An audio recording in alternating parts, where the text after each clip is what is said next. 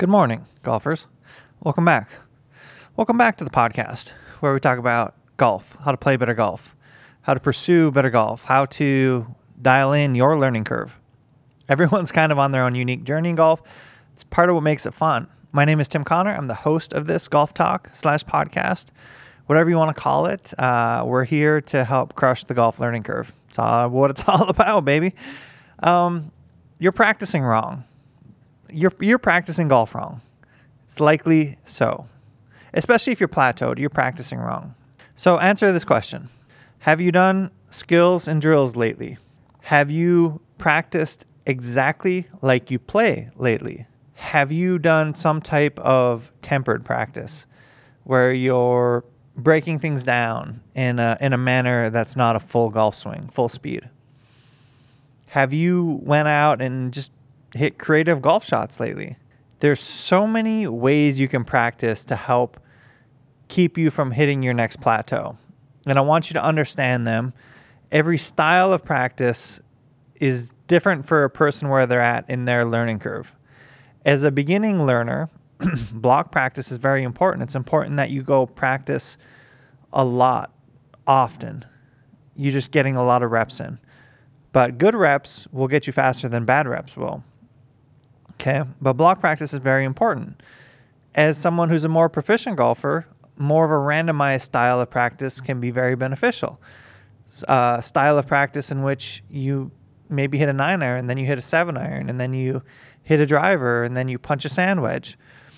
Because ultimately, when, when we end up playing golf, golf is a very dynamic game. The game's always changing.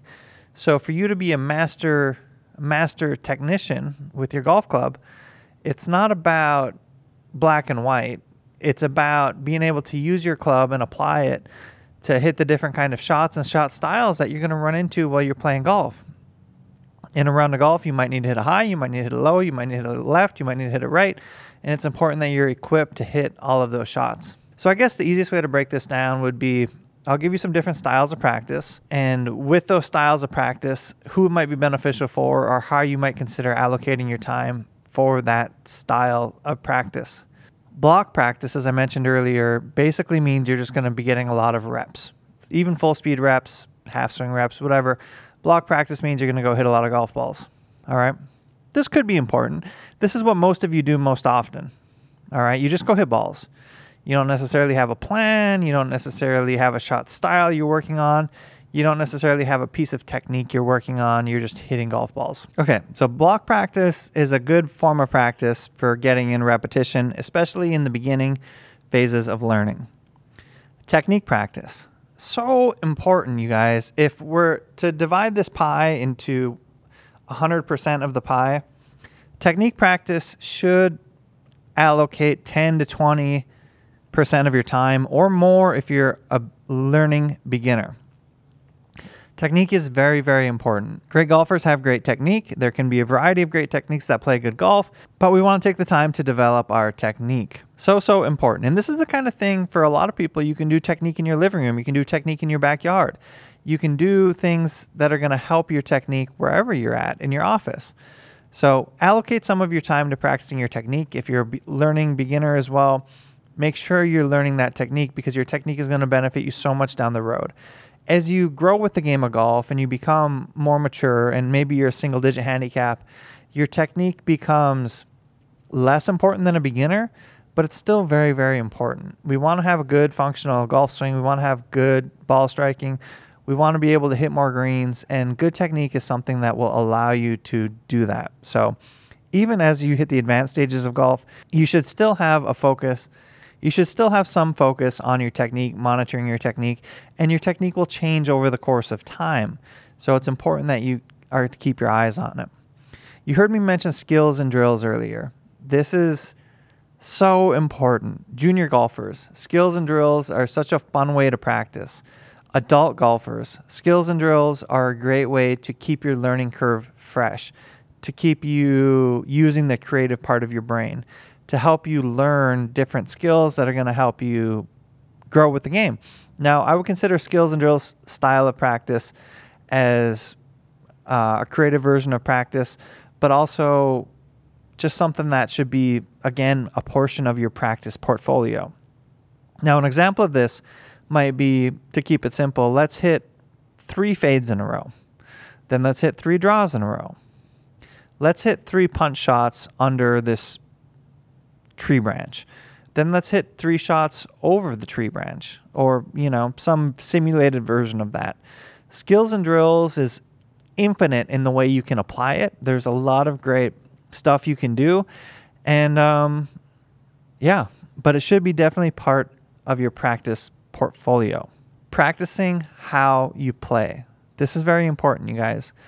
And there's some nuance to this that I think a lot of people don't understand because I don't see it happening very often. So, and I call this performance practice. You need to dial in your performance practice if you want to play really well when it matters. Okay? Performance practice, I would consider play, practicing exactly like you would play. So, the timing of how you move, going through your pre shot routine, doing all the little things that add up to you being able to make it happen when it really counts. So, for example, if I'm doing performance practice, I'm going to step back behind my golf ball. I'm going to select my target.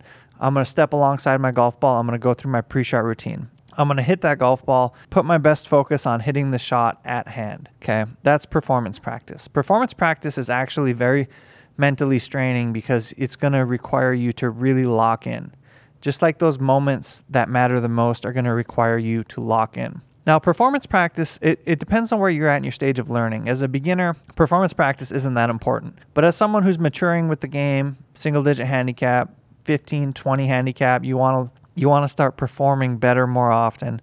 You want to be adding more and more performance practice to your practice portfolio. Another style of performance practice is playing a golf hole mentally. So, say your first hole is a dogleg left, 360 yard par four. You hit the shot off the tee that you think makes sense. And then, depending on how that shot goes, you hit the next shot that makes sense. And then maybe you chip one.